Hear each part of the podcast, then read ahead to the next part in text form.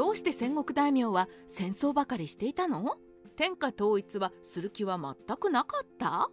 今日本史が大ブームです。ここ数年でも歴史的な新発見が相次いでいて私たちが教科書で習った戦国時代は次々と書き換えられています。しかし戦国時代に詳しい人でも例えばどうして戦国大名は戦争ばかりしていたの？このように質問されると答えられるでしょうか？では今回は根本的な問題。どうして戦国大名は戦争ばかりしていたのかを解説します。みんな天下が取りたかったからは嘘。どうして戦国大名が戦争ばかりしていたのか。これに対する一番簡単な回答は戦国大名には全国を統一する野望があったからさ。ではないでしょうか。でもこの発想は現在ではかなり怪しいのです。あの野望100でおなじみの織田信長の天下布武でさえ日本全国ではなく機内統一が目標だったようですし小田原北条氏は戦国大名として独立した後は小田原城を強固に築城し基本国元から出ていません。今川義元の上洛だって実は上洛ではなかった説もあります。全部とは言えませんがほとんどの戦国大名は治療をしっかりと統治して文国法を敷いて子孫々に伝えるのが目的だったのです。そもそも天下統一となれば多くの敵を抱え込まないといけません。合戦だって大規模になり出費も損害も滅亡のリスクも増大します。どうして多大なリスクを背負ってまで日本の主にならないといけないのか。それより小さくても自分の所領を固守する方が簡単ではないでしょうか。つまり戦国大名はみんなが天下を取りたかったは嘘なのです。戦国大名は頼親頼子制で合戦が不可欠になっていた。では天下統一を目的としていない戦国大名はどうしてひっきりなしに戦い続けたのでしょうか。それは戦国時代の軍事の基本だった頼親頼子制にあります。頼親とは戦国大名の重臣クラスで黒人とか国衆とか言われていました。彼らは至上主を務めその下に頼子と呼ばれる地侍や怒号が入っています。頼子は反応藩士で合戦に従事していない時には農業をしていました。戦国大名はこのような頼親を直接の配下とし同時に頼子を抱え込むことで数千の軍勢を組織していたわけです。戦国大名は合戦に参加してくれた頼子に対して恩賞として所領や年貢免除の恩典をご恩として施していました。このようなことが続くと頼子はもっぱら軍役をこなすのが奉公になり軍役を課せられて定められた悲観を従えて参戦するのが常態化します。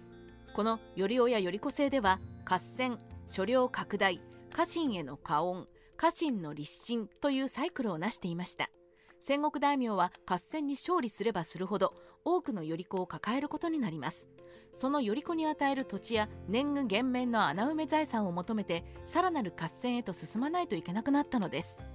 別に天下統一なんて大それた野望がなくても部下を食わすために戦国大名は絶えず所領の拡大を狙うしかなかったわけですね。戦国の終盤ではこうして幾多の合戦を勝ち抜き数カ国をまとめる大大名が幾人も林立していきました。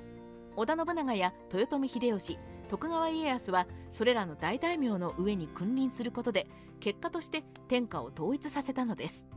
最初は個人経営から始まったレンタルビデオショップが次第に競争と淘汰を繰り返して吸収併合していき蔦屋やゲオのような全国チェーンになるイメージでしょうか。戦国大名の論理を説いた武田信玄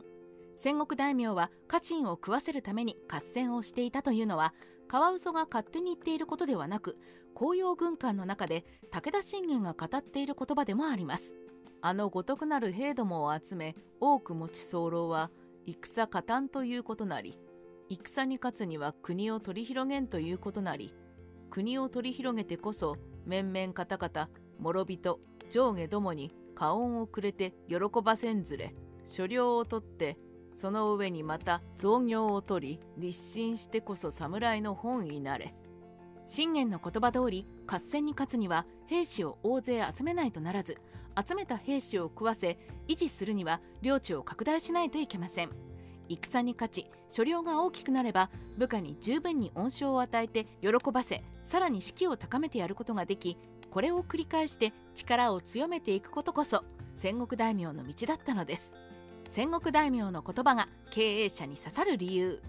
こうしてみると戦国大名というのは会社を起業して大きくしようと苦心する経営者に似ています。経営が成功してたくさんの従業員を抱えると従業員を食べさせるために最低でも会社を現状維持しないといけないですし可愛い従業員にもっと豊かな暮らしを送らせたいなら会社を大きくして資金を増やし待遇を改善しないといけないでしょう。そうするとまた新しい従業員を雇い新しい事業を起こすなどして会社を大きくしないといけなくなりその資金を得るために絶えず会社を膨張させるというサイクルに入らざるを得なくなります。経営者が「へっへっへ物流業界を支配してやるぜ」と思わなくても必死で従業員の生活を守ろう。そのために質が良いサービスを顧客に提供しようと絶え間ない努力をした結果として物流業界のシェアの大半を獲得していたということはあり得るでしょう。これが戦国大名の言葉が経営者やビジネスマンに刺さるという